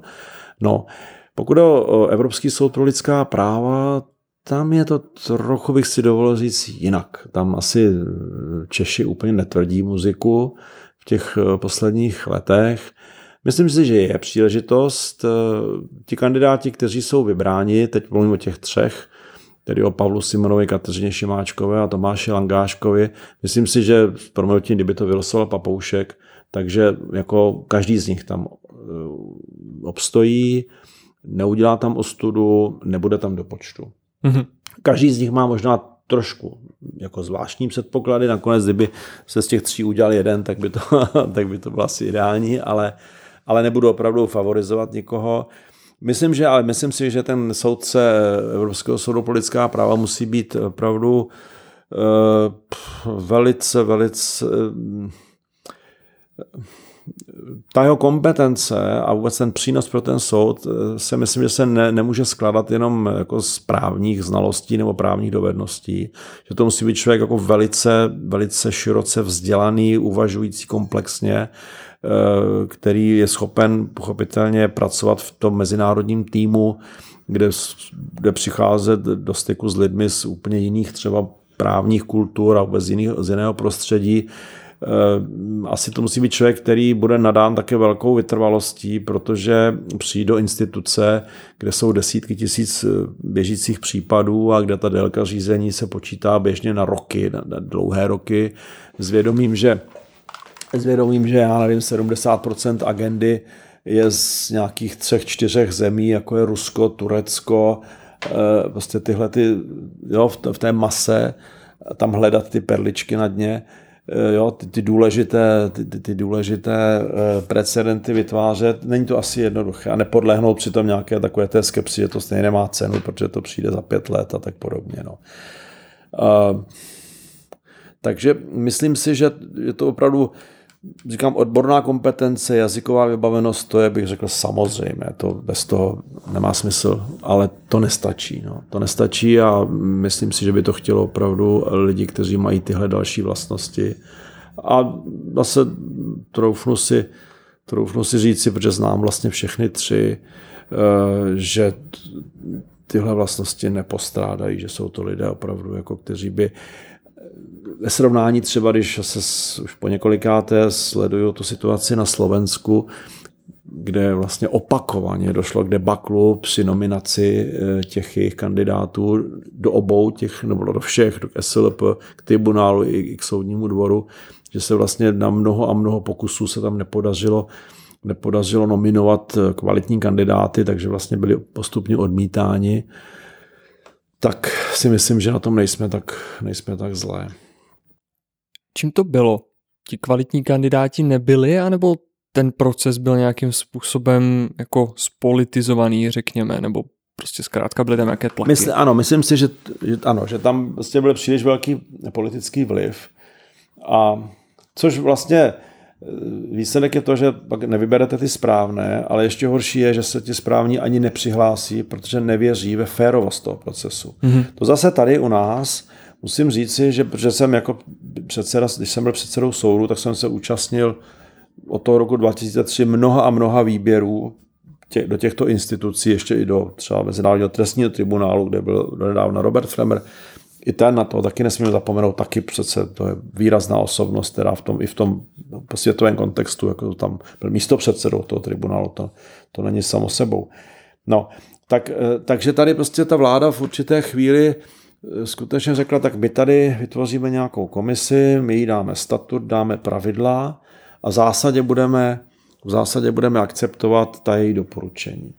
Jo, a to se převážně dělo. A když se to taky jednou ne, nebo dvakrát nedělo, nebo jednou se to nedělo, tak ta komise se, jsme se tehdy ozvali a, a, a ta vláda nakonec změnila to rozhodnutí. Takže myslím si, že ten proces, a je to i, je to i a to zase vím v nějakém, z nějakého vnějšího, z nějaké vnější reflexe, že zdaleka ne všechny státy, ať už Rady Evropy nebo Evropské unie, mají ty vnitrostátní tyhle ty nominační procedury takhle jako fixované a propracované, že někde je to čistě nějaká politická úvaha. No na druhé straně mohou si to dovolit, protože ta třeba tam tamní politická a právní kultura je na takové úrovni, že tam že to nedělají jako balkánsky, tak no, ale to je vždycky tak, no. Jestli jsou důležité víc instituce a procedury, ne, anebo ti lidé, no, a nakonec to vidíte, no. Jak s odstupem hodnotíte nabídku postu předsedy ústavního soudu od Miloše Zemana a jaký je váš názor na vrbětickou kauzu? Ptá se Martin. No s odstupem času eh, mám pevné přesvědčení, že, že jsem tehdy to, co jsem udělal, že jsem udělal jako jediné správné, co jsem udělat mohl, včetně toho zveřejnění. Neudělal bych nic jinak. A jsem v podstatě ne, že hrdý, jako já si myslím, že takhle by měl zachovat každý soudce. Ale tuším, že by možná jiní kdyby dostali takovéhle nějaké nabídky, takže by třeba jim to pokušení by v nich převládlo a, a akceptovali by to. Takže to určitě eh, to a všechny ty další kroky, které prezident republiky v tom, aspoň to, co je známo v tom veřejném prostoru, tak mě jenom zase utvrdilo a přesvědčilo v tom, že bohužel je to metoda, metoda, kterou, kterou prostě používá, že prostě tihle lidé, marná sláva, prostě tu ústavu buď nečetli, anebo, nebo prostě nic o tom neví, o dělbě moci a prostě o, o vzájemném respektu a o nezasahování a tak dále, že prostě mají pocit takový, takový ten, taková, ta, taková ta primitivní politická úvaha, máme-li na něco hlasy, tak, tak prostě můžeme všechno a nemusíme nic. No, tak eh, to je, eh, to je prostě, to na tom se nezměnilo za ty vlastně dva roky a něco vůbec, vůbec nic. A, mm, pardon. Tam, Jaký je váš názor na vrbětickou kauzu? Vrbětická kauza, no, tak to je... A, já jsem, eh, když jsem se vlastně dozvěděl, jako všichni jsme se dozvěděli o těch věcech, tak eh, a, a nejprve přišla taková jako razantní reakce ze strany některých těch našich vrcholných politiků, tak jsem zase po dlouhé době jsem měl takový počínající pocit jakési hrdosti, že dokážeme se chovat opravdu jako, ať už z jakýchkoliv důvodů, ale ten vnější projev byl, jsme, jsme suverénní stát a nebojíme se ani nějakého toho obra. Ale ono mi to nevydrželo, jako asi mnoho jiným lidem nevydrželo mi tenhle pocit dlouho, když jsem viděl, jak se to pak začalo jako rozmělňovat, relativizovat do takové té bramboračky, eh, to, co pak následovalo v těch veřejných, veřejných vystoupeních dalších ústavních činitelů.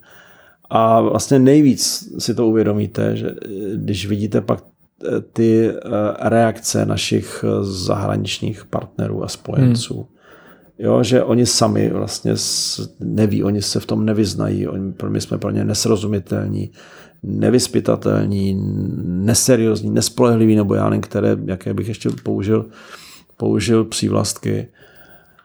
Je to škoda. Mohla to být prostě hvězdná hodina, že uh, potom, jakou tu pověst máme v rámci třeba evropského prostoru, tak jsme si to mohli, bych řekl, trochu takový reparát tady mohl být, ale obávám se, že Eh, jsem zvědavý, jestli teda nějaké ty kroky, které jsou ohlášeny, jestli se, se dotáhnou, ale obávám se, že to zase, že to zase prostě skončí takovým tím takovou to, no, tou bramboračkou. No. Mm-hmm. Ale jistě můžeme si můžeme stokrát říkat, jako nikdo nepředložil důkazy, ale uvědomme si, že jsou to živé případy, že jsou to případy, které jsou zpracovávané spravodajskými službami, eh, vysokými policejními eh, strukturami a že zkrátka tohle se nedá jako řešit veřejně v přímém přenosu. To marná sláva, to, to do určité doby to musí být pod pokličkou a je to postaveno na tom, jestli věříme těm institucím a nebo jim nevěříme. No, problém české reality je, že nikdo nikomu nevěří. A, no, Ono to je těžké, protože ale jako důvěra v instituce eh, si myslím, že je předpokladem pro to, i pro práci samotných těch institucí. Jo. Můžeme si představit určitou frustraci těch lidí, kteří na těch případech pracují, když pak vidí, jak o nich, o jejich práci smýšlejí nebo dokonce veřejně se vyjadřují ti, kteří o tom vůbec nic neví. Jak, jak samozřejmě jo, ta, ta demotivace nebo frustrace z té práce musí, musí nutně se projevit, nebo přinejmenším je přítomná, oni musí nějakou vůli to zase překonat a říct, no přestože nás takhle tady oznámkovali, tak my prostě loajálně budeme pracovat tak, jak nám ty naše povinnosti zákonné stanoví a nenecháme se otrávit. Kdo nebo co je pro vás v životě morálním kompasem? Ptá se Kamila. Tak uh, už o těch nežijících už jsem mluvil. Uh, v, v tom veřejném prostoru já si třeba nesmírně vážím Petra Pitharta. Mm-hmm. To je pro mě člověk, který jako opravdu...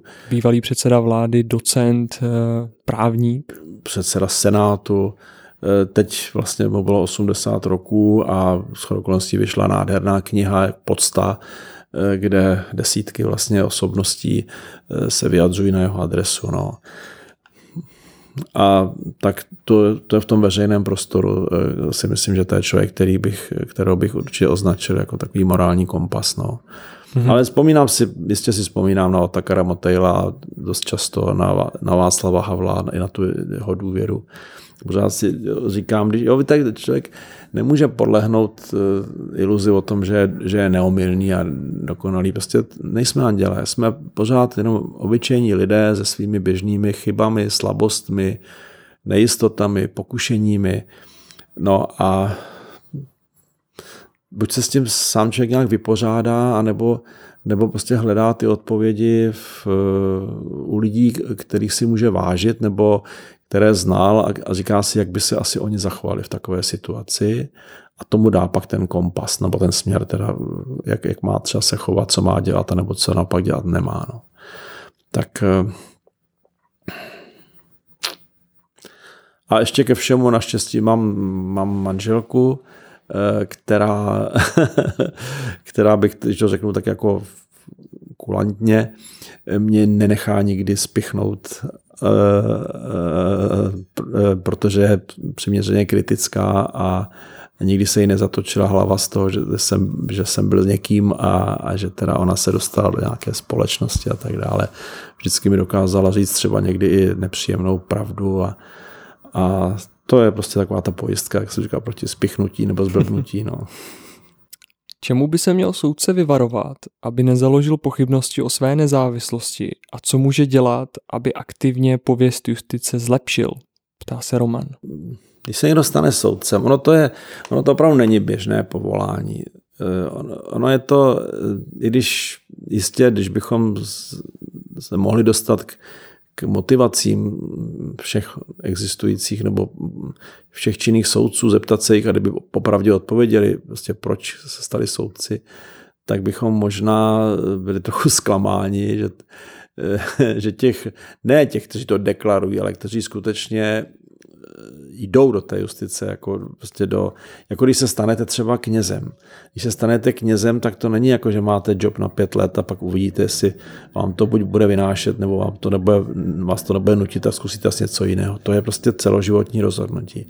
I proto si myslím, že by, že by mělo přicházet možná v trošku později, než přichází. I když Eh, nerad to říkám, když vidím kolem sebe tolik mladých a talentovaných lidí, eh, o jejich odpovědnosti, třeba a zralosti, i v těch 30 letech už nemám pochybnosti, ale přece jenom.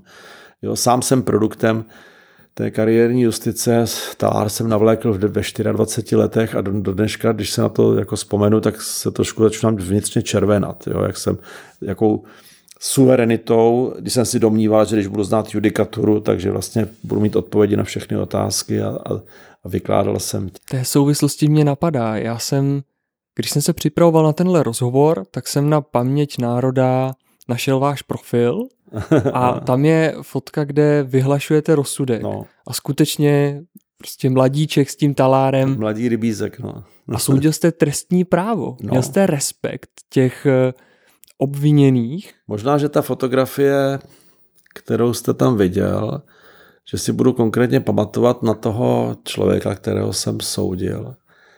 A já jsem ročník 1959 a ten člověk byl ročník 1910. Rozumíte, jo? To je o, o půl století starší člověk, člověk, který zažil císaře pána vlastně. Tak, tak Několik jo. A já jsem války, prostě, různé já režimy. Ho, no. E, jistě, jako fakt na to nahlížím, nahlížím, že to bylo prostě příliš brzo. Bylo to příliš brzo a to můžete být jako sebelépe jako vystudován a můžete mít sebelepší znalosti. Prostě určitá sociální zralost. Jo? A, hlavně znalost toho života. To, ta prostě chybí v té době. To se nedá dost, jak se říká, nastudovat. To musíte nějak prožít. No, takže, eh, ale eh, abych se vrátil k té vaší otázce, promiňte, připomeňte mi to trochu. Eh, Čemu by se měl soudce vyvarovat, a, aby nezaložil pochybnosti o nezávislosti? O nezávislosti. No určitě by měl přemýšlet nejenom, co dělá a proč to dělá, ale i jak to zvenku vypadá, se říká. Jo, to můžete mít, můžete mít, můžete mít prostě sebe jako pevnější nějaké vnitřní přesvědčení, že můžete, nevím, jako nestraně soudit svého bratra klidně, ale nikdo vám to neuvěří zvenku. A to, mm-hmm. jo, ten soudce si pořád musí uvědomovat, že eh, ta justice jistě má být nezávislá a nestraná, ale musí být takto vnímána. A zase se znovu vracíme k té důvěře. Jo? A to, eh, ta veřejnost, eh, ta veřejnost vás prostě sleduje a jak se, nejenom jak soudíte, jo? Já, si, já si dokonce dovolím tvrdit, že ta důvěra se možná z větší části se stává ne z toho, že by si ty lidé načetli vaše rozsudky jo, a řekli, hm, to jsou pěkný odstavce. Ale že, ale že vás prostě, jo, je to, je to expertní činnost. Většina lidí nerozumí tomu, co děláme. A jak to děláme a proč to děláme. To, ale ty jako s lékařem. Vy, vy přece, když ten lékař, když jdete k lékaři nebo zvolíte si nějakého lékaře, tak a on, on, vás, on vás diagnostikuje, dá vám nějakou prostě léčbu a tak dále, to všechno, doporučení a nějaké zákazy, tohle byste měl, tohle byste neměl, no, tak vy přece nejste v kompetentní k tomu, abyste jako přeskoumal, jestli to dělá dobře, jestli něco nezapomněl, nebo jestli to... Prostě buď mu věříte, nebo ne. A u těch soudců je to trochu podobné. Takže jako soudce by nikdy neměl zapomínat, to je pořád o tom 24 hodin denně, 7 dnů v týdnu a 365 dnů v ruce. A já jsem už kolikrát jsem si jako to řekl, i řekl jsem to i nahlas, že možná, že ti, eh, ti lidé toho soudce si budou víc vážit, když uvidí ve svém okolí, že to je slušný člověk, že prostě nehází odpadky někam, že si zamete eh, ten sníh před domem a, a že se chová slušně v obchodě, že jiný nepředbíhá, že nechce nějaké výhody. Jo, ono to platí zejména třeba i pro ty soudce v těch komunitách okresních, jo, kde mm-hmm. se mhm. každý s každým skoro zná nebo každý o něčem ví. Jo, jak se budete chovat, jak budete vlastně zacházet se svým majetkem, se svými penězi, jestli se budete účastňovat třeba veřejného života a nějaké takové ty věci, nejenom eh, jako nějaké výhodné, ale i takové ty třeba prospěšné. Jo, jestli budete tím vzorem, ten soudce přece by, to by neměl být nějaký utajený expert jako nezapomínáme na to, že v minulosti eh, ty, vlastně ty první komunity si ty soudce vybrali jako ty nejmoudřejší ze svého středu. Ne proto, že umí nějaké procedury, ale že jim věřili.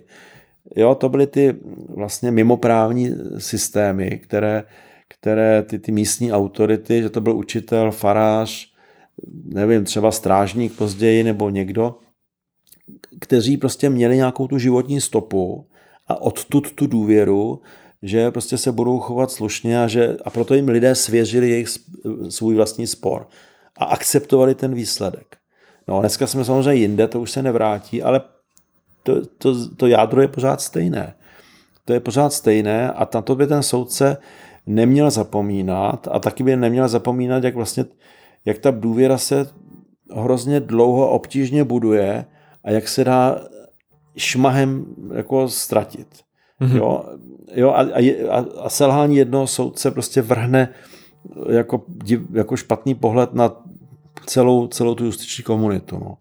Takže to, to ti soudci a asi to, to, o nastavení toho přemýšlení eh, že jistě každý také myslíme na sebe, ale v těchto těch důležitých situacích musíme asi myslet víc na tu instituci, než na sebe. Jo? Mm. Co, co prostě prospěje, nebo naopak, co, eh, co uškodí té, té dobré pověsti a té, té důvěře prostě v to, co děláme. Když to nechceme akceptovat, když je nám ten talár těsný, tak ho máme opravdu odevzdat, pověsit ho na, na, na, na věšák a jít dělat něco, kde se budeme cítit svobodnější. Stane-li se někdo soudcem, opravdu musí omezit trochu třeba i svoje sociální kontakty. Nemůže dělat úplně všechno to, co ti druzí. Tím neříkám, že má být někde jako mních v klášteře, to absolutně ne. Soudce má být součástí společnosti. Ale ten odstup a prostě to přemýšlení o tom, že všechno to, co dělám, dělám jako soudce, ten, na to by ten soudce asi neměl nikdy, nikdy zapomínat. No. Jak hodnotíte současnou generaci právníků a jejich vztah k práci? Jsem z generace, která je zvyklá pracovat 24-7 a vnímám, že současná generace to má jinak. Chtějí čas na rodinu a odpočinek. Jak to vidíte vy? Ptá se Pavlína. No, myslím si, že to je, to je rys dnešní doby.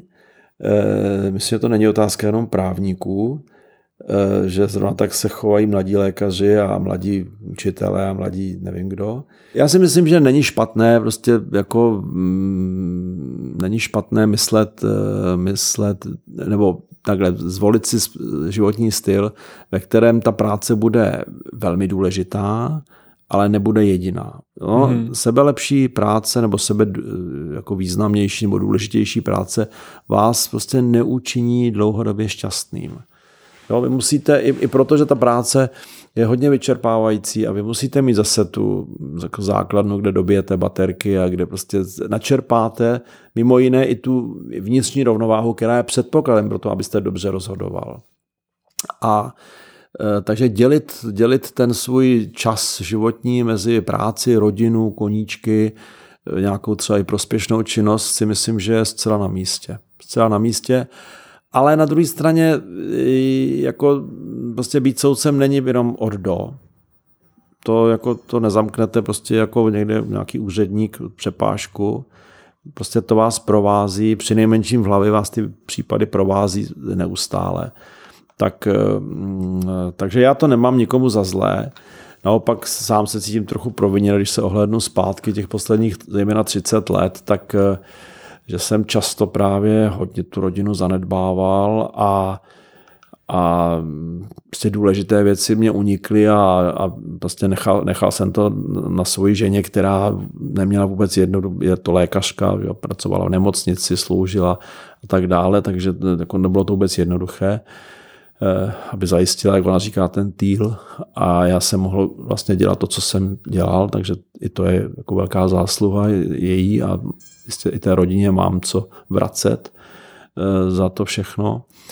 No a takže myslím si, a říkám to i mladým kolegům a kolegyním, prostě myslete na, na, na různé, třeba ženy zejména, myslete na, i na další důležité nezastupitelné roli, když budete maminka, budete mít děti, Eh, tak je důležité se jim věnovat, nespěchat nikam, protože jistě, když budete spěchat, tak ty děti nějak taky vyrostou, no, ale eh, prostě vy jim, dáte, vy jim nedáte něco, to, co je důležité pro ten jejich další život. Sama nebudete spokojená, budete časem, budete mít možná nějaké výčitky, že jste to, že jste to ošidila, aby vám jako neuteklo něco.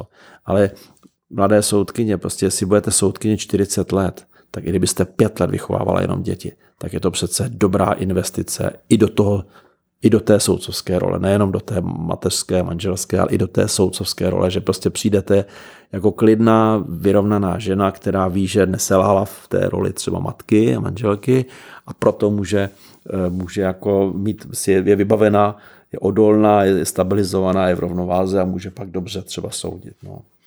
Takže to, to jsou věci, které já ono to v tom dnešním kariérním běhu a soutěživosti to vypadá jako vlastně řeči z 19. století, ale právě i ta moje vlastní osobní zkušenost mě vede k tomu. To, co se sám nedělal, tak doporučuji, aby teda tě, vy jako lidé vaší generace, aby na to mysleli a nezanedbávali to. No.